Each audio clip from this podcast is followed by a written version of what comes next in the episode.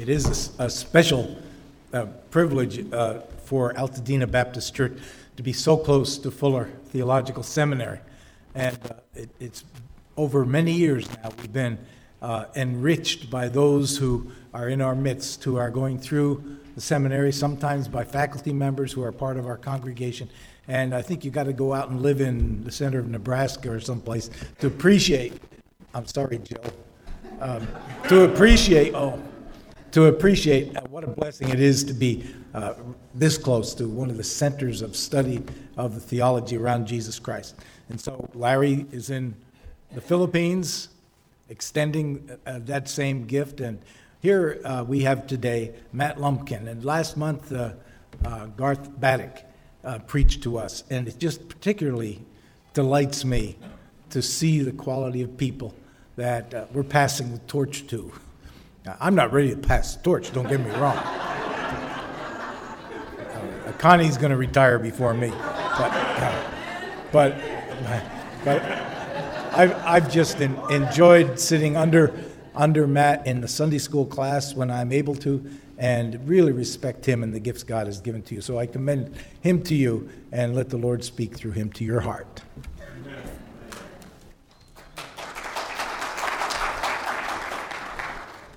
I'm going to raise this up a bit, Roland. I uh, usually don't get clapped for before you say anything. that's, a, that's a great introduction. I appreciate that.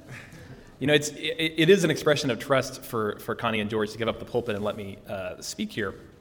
Uh, it's sort of like the first time Glenn asked me to play guitar with the worship team. He had never heard me play guitar before. And Connie and George have never heard me preach. Just saying. Shows a lot of trust, which I appreciate. This is the first Sunday of Lent. Now, if you're like me, you don't know very much about Lent. In fact, I didn't know much about Lent until fairly recently. Lent, uh, as far as I knew, was a time that you gave up eating chocolate. That was all that I knew about it. And in fact, uh, I didn't learn more about it until uh, my wife gave up eating chocolate one Lent. Um, Melody decided that she was not going to buy or eat any chocolate for the duration of Lent um, that wasn't fair trade. This was an intentional choice that she made because she, um, she'd been aware of the, some of the issues around chocolate and chocolate production being a kind of, uh, th- there's actually a lot of um, slave labor involved in some of the chocolate, uh, the cocoa plantations. There's actually some human trafficking involved in, um, a lot of times children are targeted and moved into work on these plantations. They don't have any option, they don't get paid, they don't have a way to get out. Um, and it's really a terrible dark side to uh, something that's a part of, seems pretty innocuous and part of everyday life. So she had become aware of this and decided to, as an expression of her faith, to give this up for a time. And in fact, uh, after Lent was over, she stuck with it. Um, she, as far as I know, the current policy is she will eat chocolate that is not fair trade if it's given to her, but she won't actually use any of her money to buy it. And I, I discovered how serious she was about this when I brought home a, a big thing of Hershey's syrup shortly after she had made this commitment. And uh, this was an important part of my diet. Uh, and to pour it into, into the milk and make the chocolate milk, and I've been drinking this since I was a kid. And she was very upset that I had brought this non fair trade chocolate in right in the, the beginning of her, uh, her fast in Lent. The other unintended consequence of uh, Melody's choice to give up chocolate for Lent and to continue, it's gone on for about three years now, um, with no chocolate that's not fair trade, uh, has been that our daughter, Eleanor, who's five, has gotten very good at spotting the fair trade certified logo. Um, and she knows what it means. She really does. Because uh, she, it impacted her life whenever there wasn't as much chocolate around. or there wasn't chocolate that she, uh, that she had to be explained to why we didn't buy a certain chocolate that she might want. So she actually knows now some of the issues involved in chocolate production, some of the issues involved in human trafficking and, and, and slave labor um, that is, believe it or not, still going on today. Um, and this was, we, we, felt a little bit reticent sort of telling this story to her. But Melody's choice to take part in the Lent ritual of giving up this chocolate sort of brought this story into our lives. And it's, it's a, a story that was new to us, of people being used up to bring us something that we didn't even really need. And in fact, this is not a new story at all, is it? It's a story of people who have power using their power to get what they want out of people who don't have the power to stop them. And if you have an interest in keeping things that way, if you have an interest in this story, one of the best ways to do away with that story like that is to erase it, to paper over it and replace it with something that's easier to swallow for yourself and anyone else who might stumble upon a child working in a plantation for no pay with nowhere to go. In fact, you might say that one key way to understand the gospel is as God's final unmasking of, of every lie that tries to paper over the suffering of his people. The gospel story peels back the layers, and it's not always a pleasant or painless process. One way to keep ourselves from turning away from the way that the gospel shines light into the false stories embedded in our own lives is to make the decision to structure our lives in a way that we have to keep looking. And one way people have found to do this is with rituals. Lent is a ritual, and a ritual is a way of telling stories with actions. It's a way of doing something that also means something. But rituals have a bad reputation. The word ritual calls up empty actions, going through the motions, dead rituals, acting out dead myths about dead gods. It's got kind of a bad name. When I hear the word myth, even, I think about the mythology surrounding the Greek gods, which I understand have undergone a certain revival um, in the, under the guise of Percy Jackson, the lightning thief, uh, which made his, his film debut last year. Um, these are, uh, almost no one believed these stories, um, except that they believe that they might actually make some money off of them.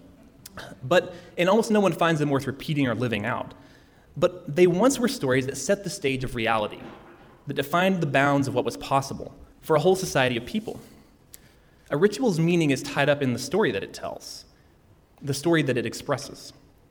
So I started thinking what are the stories and myths that define reality for us today in America, in California, in Altadena? Here's a few of the candidates that I thought of. The best way for a man to show his love for a woman is with a diamond that costs two months' salary. Anybody, anybody living that myth out? Anybody still paying for that myth? Here's another one. When you're, feeling, when you're feeling sad or bored or upset by something, go out and buy yourself something. It'll make you feel better. Is that a myth that, that we live out? Is that one of our stories? How about this one? Every hardworking American can pull him or herself up by their own bootstraps, get a job, and own their own home with two cars. In California, this myth is almost harder to believe than the Percy Jackson stories, especially the owning your own home part. But it's, this, we actually call this the American dream, right? This is, this, is the, this is one of the stories that we tell ourselves. How about this one? If you love and serve God, nothing really bad can ever happen to you. Have you heard that one? That one is that one holds up until something really bad happens to you. Now, I've intentionally tried to state these in extreme ways to hopefully point out the way that these myths betray themselves with their own absurdity, but I suspect I'm not the only one who has lived by, struggled with, and rebelled against these stories at one time or another. These myths may be false stories, but that doesn't mean we don't listen to them and tell them to one another with our words and with our actions and how we spend our time how we structure our lives. You might say that one reason I come back to church every week is to hear George and Connie remind me that these myths I hear echoing all around me aren't the truth, at least not the whole truth.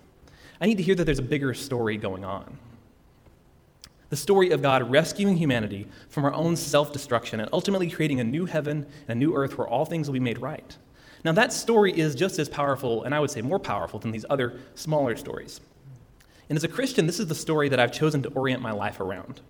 And I don't just need to hear it, I need to tell it, and I need to act it out before it becomes a part of me and before I can become a part of it.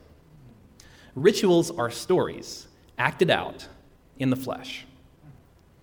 But wait a minute, wait a minute, wait a minute. Aren't there good reasons to be suspicious of ritual? I mean, isn't that what the Reformation was all about? When the German priest, Martin Luther, founder of Lutheranism, was calling the Catholic Church to task uh, in, in questioning the faithfulness of their own traditions, he was largely questioning their rituals the selling of indulgences for sins, the charging of money to visit holy sites and relics. All of these things seemed to him to be an acted out version of a story that was more like the powerful using the powerless to get more money, and less like the story of the captive set free that he read about in the gospel. He questioned these rituals, and he was probably right to do so. Another reason that we're suspicious of ritual, I think, is that a large part of American Christianity has been characterized by the desire to escape dead ritual and have a living experience of faith. Indeed, the whole story of the revival movements that the Baptist church and the Baptist tradition owes a lot of its own identity to were founded on the notion that individuals could have a spontaneous, non ritualistic, life altering encounter with God. And many of us have had those kinds of encounters. But the problem is that if you do revivals long enough and you pay attention, as the famous revivalist Charles Finney did, you start to see patterns in the spontaneous. In fact, Finney made a list of steps, there were 11, that you could follow to guarantee a revival and the conversions to go along with it. It was, you could just do it. There's something about humans, even when we're desperately trying to experience something new and unique, we tend to fall into patterns. Ask any hipster who has tried to find the right combination of skinny jeans, ironic t shirt, waxed handlebar mustache, only to see his mirror image walking down Colorado Boulevard opposite him. Ask any worship leader who has tried to reinvent worship every single week to keep it spontaneous, only to look back over his files and find the same patterns emerging week after week after week. Even when we're trying to escape rituals, we inadvertently make up new ones, and we might not even know we're doing it.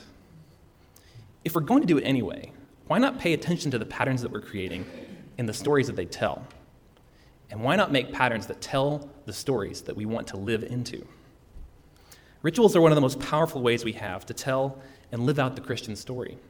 They're a way to carve these stories that we say we believe into the grain of our everyday lives so that we keep going back to the story of God and the story keeps coming back to us, shaping us into patterns and dispositions that fit that story. It's a way to inscribe the story of God at work in our lives into our bones and marrow. Rituals are stories told in the flesh. Years ago, I worked as a hospital chaplain in Arkansas, and I spent a lot of time with psych patients and with people in inpatient uh, re- addiction recovery programs. And I don't think I really understood why a person gets a tattoo until I worked there. I, was, I came up off the elevator one day and on the psych floor, and it was locked, and you can only get in at certain times, and this guy was waiting. He had been inpatient in addiction recovery.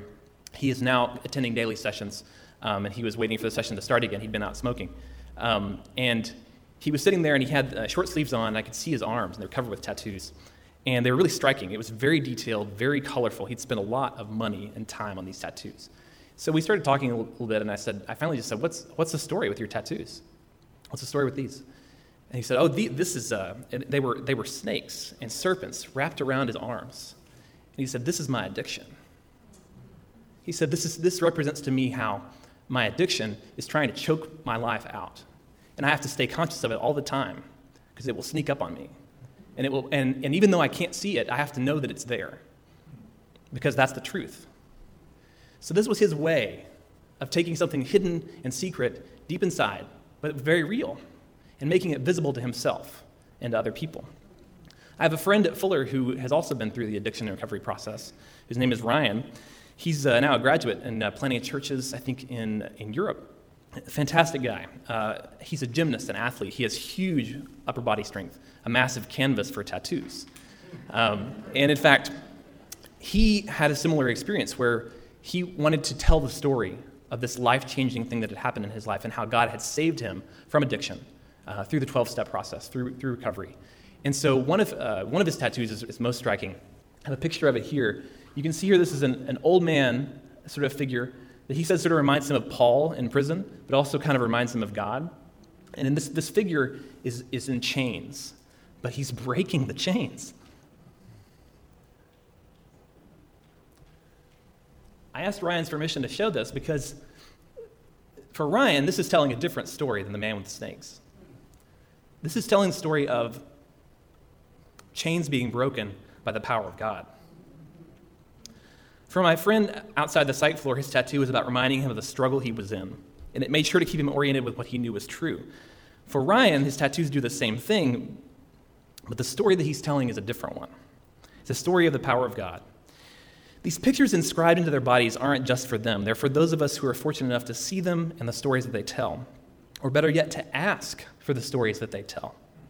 When your story is written in your body, it becomes deeply a part of you, but it also becomes available and visible to those around you in vivid clarity. There is great intention in a tattoo like that to tell a story. In a similar way, when we intentionally, consciously choose to engage in ritual practices, we connect the story of God, the story of the Bible, to our own stories, and we have the opportunity to remind ourselves and others what we say we believe. It's no accident that one common practice the, at the start of Lent is called the imposition of ashes on Ash Wednesday, a ritual in which a cross is drawn in ashes on the forehead of each participant, reminding them simultaneously that they are made of dust, and to dust they will return, and of the hope of resurrection looming behind that cross. Both of those stories are told there, and they're told on, on the outside so they can be seen. Lent does other things, though. It also organizes time. I live as a student at Fuller in the academic year.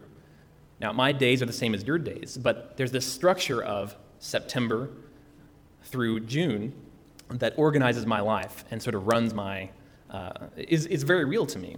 I have a friend who's an accountant, and she lives in the fiscal year.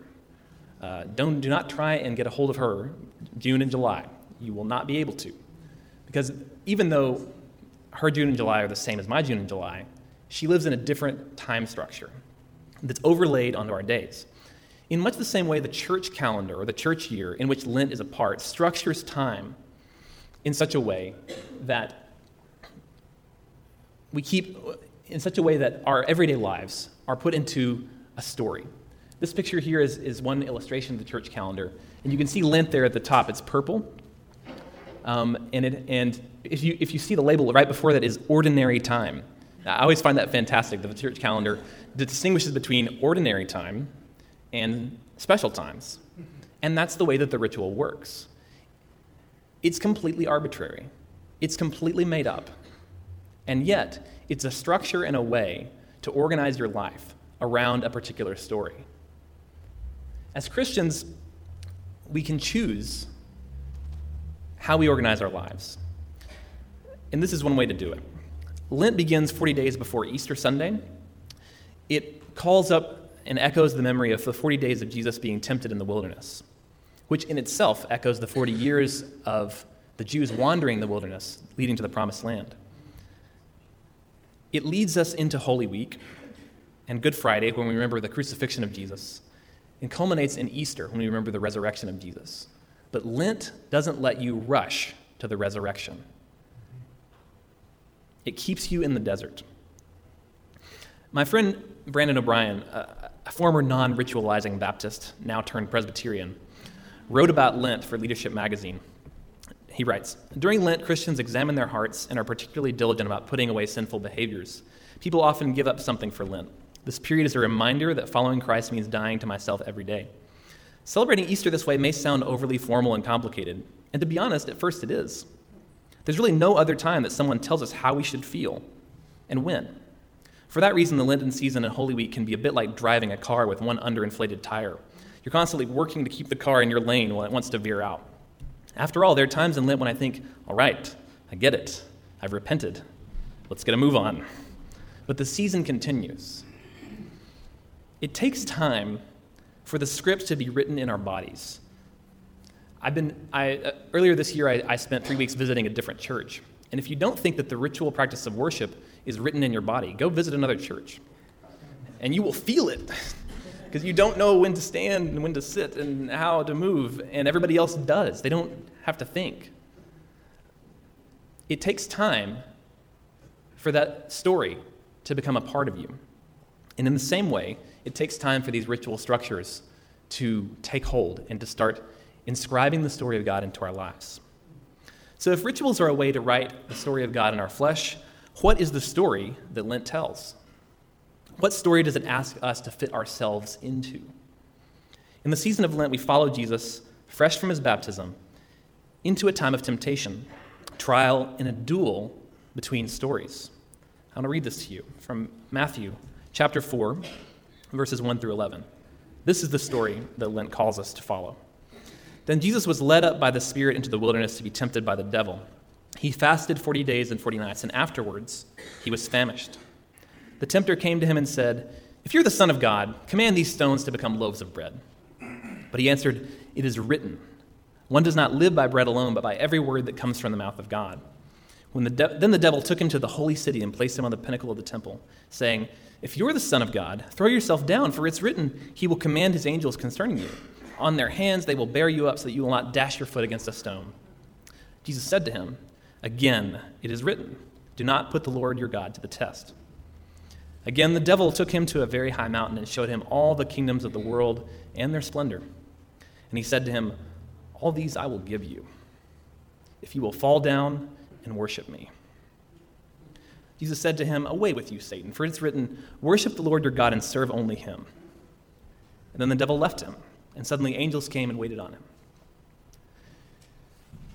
In Lent, we follow Jesus into the wilderness, where our identity, our story, is called into question, where a competing story is being told. Jesus' temptation in the wilderness happens immediately after his baptism. His baptism, in which the heavens opened and God spoke down to him and said, This is my Son, my beloved Son, with whom I am well pleased. The Spirit descended on him like a dove. At the moment when Jesus should be most aware, most sure who he is, who he belongs to, where he has come from, and where he is going, at that moment when Jesus is most sure what his story is and how it fits into the plan of his Father, the Spirit that met him in the ritual of washing of baptism leads him into the wilderness. You know, it's funny how when you're trying to follow the voice of God, you can move from basking in the warm glow of his presence to starving in the cold desert in just a few days. Take note, though, that Jesus was not tricked into this confrontation with the lie. He was led there by God. In the 40 days of Lent, we follow Jesus into the darkness, into the desert, and we face the temptation to believe that there is another less demanding story we can fit our lives into. We are tempted to believe that there's an easier way to get to resurrection than to pass under the shadow of the cross. In the wilderness, we hear a different mythology. In this story, our power, our position, our paychecks, and our privilege are there for us to use to fill our stomachs and to make ourselves more comfortable. In this story, our relationship with God makes us invincible. So long as we have a Bible verse that we can quote, and a promise that we can claim as our own, no matter how reckless or destructive that might make us and our actions to those around us. Oh, this story sounds so good. It promises success, money, power, influence, safety, comfort, and all we have to do is believe in it, worship it, bow down to it. Fall down and worship me, he says. There's some things that you just can't mean until you get your whole body into it. A signature on the dotted line is not enough for this tempter. You have to act it out. But of course, we know Jesus is not swallowed up by the lie. For every offer and every text that Satan offers as proof of his vision of reality, Jesus replies with the rest of the story. It is written, Man does not live by bread alone, but by every word that proceeds from the mouth of God. It is written, You shall not Test the Lord your God. It is written, There is only one God who deserves to be bowed down and worshiped to, and you aren't him. The antidote to false stories and false storytellers, it seems, that would have us as their slaves, toiling away our lives in a world that they create for us. The antidote is to know whose story you are living in. People often point to this passage to show the value of Bible memorization. Jesus knows his scripture. But there's more to it than that. Spitting back proof texts or quotes that we've merely memorized in our minds doesn't work when your whole world is being deconstructed by a false vision of reality that attempts to replace the truth. No, if we're to going to survive our encounter with the temptation to believe the lie, the false reality, we have to have the story of God carved deeply into the grain of our lives so that we don't just know the lie that threatens to paper over the gospel, but we can feel it in our bones. When the tempter comes to wrap us in the emperor's new clothes of a flattering new way of seeing ourselves, we can see the lie and push back with the narrative of how God has woven the little story of our lives into the grand story of the kingdom of God. That God has come near to us in Jesus. And though we did our worst to him, we killed him, he can take it. He can absorb it and turn death into life. So that all innocent victims, all guilty sinners and hopeless cases, can follow him through the dark night and into day.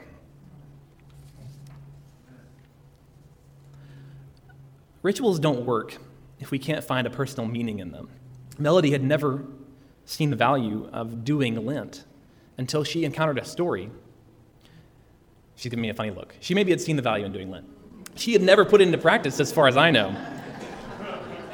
She had never given up chocolate until she found a compelling personal reason in this story that she'd encountered of this reality she'd never seen before. And she wanted to do something, to face it.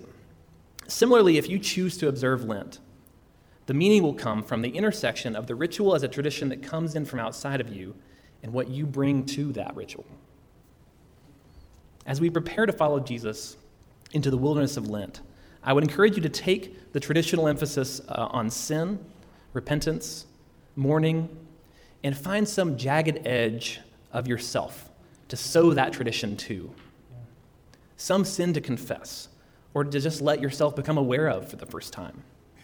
Some false story you've been bending your life around that you can name, reject, and unwind your life from. Some loss you never grieved. You, now have 40 days built into the fabric of Christian time set aside for you to mourn, to do the work of naming and grieving that loss. Take it. Some pride or some secret infidelity you haven't let yourself look at, that the light of the gospel is peeling back so that God can heal it. God is at work in the broad cosmic sweep of history. God is at work in the texts and traditions that bring that story to us. And God is at work in your life and in mine. Ritual is a technique to intentionally connect these pieces. As the musicians come for a time of response, please join me in prayer over the space of time that we've chosen to set aside for this purpose. Father God, we pray this Lent that you will use this human structure, this practice of ritual, to weave us more tightly into your story. We pray that the story of the kingdom will become our story, told in actions, inscribed in our flesh, beckoning us to follow into the darkness that precedes the light. Amen.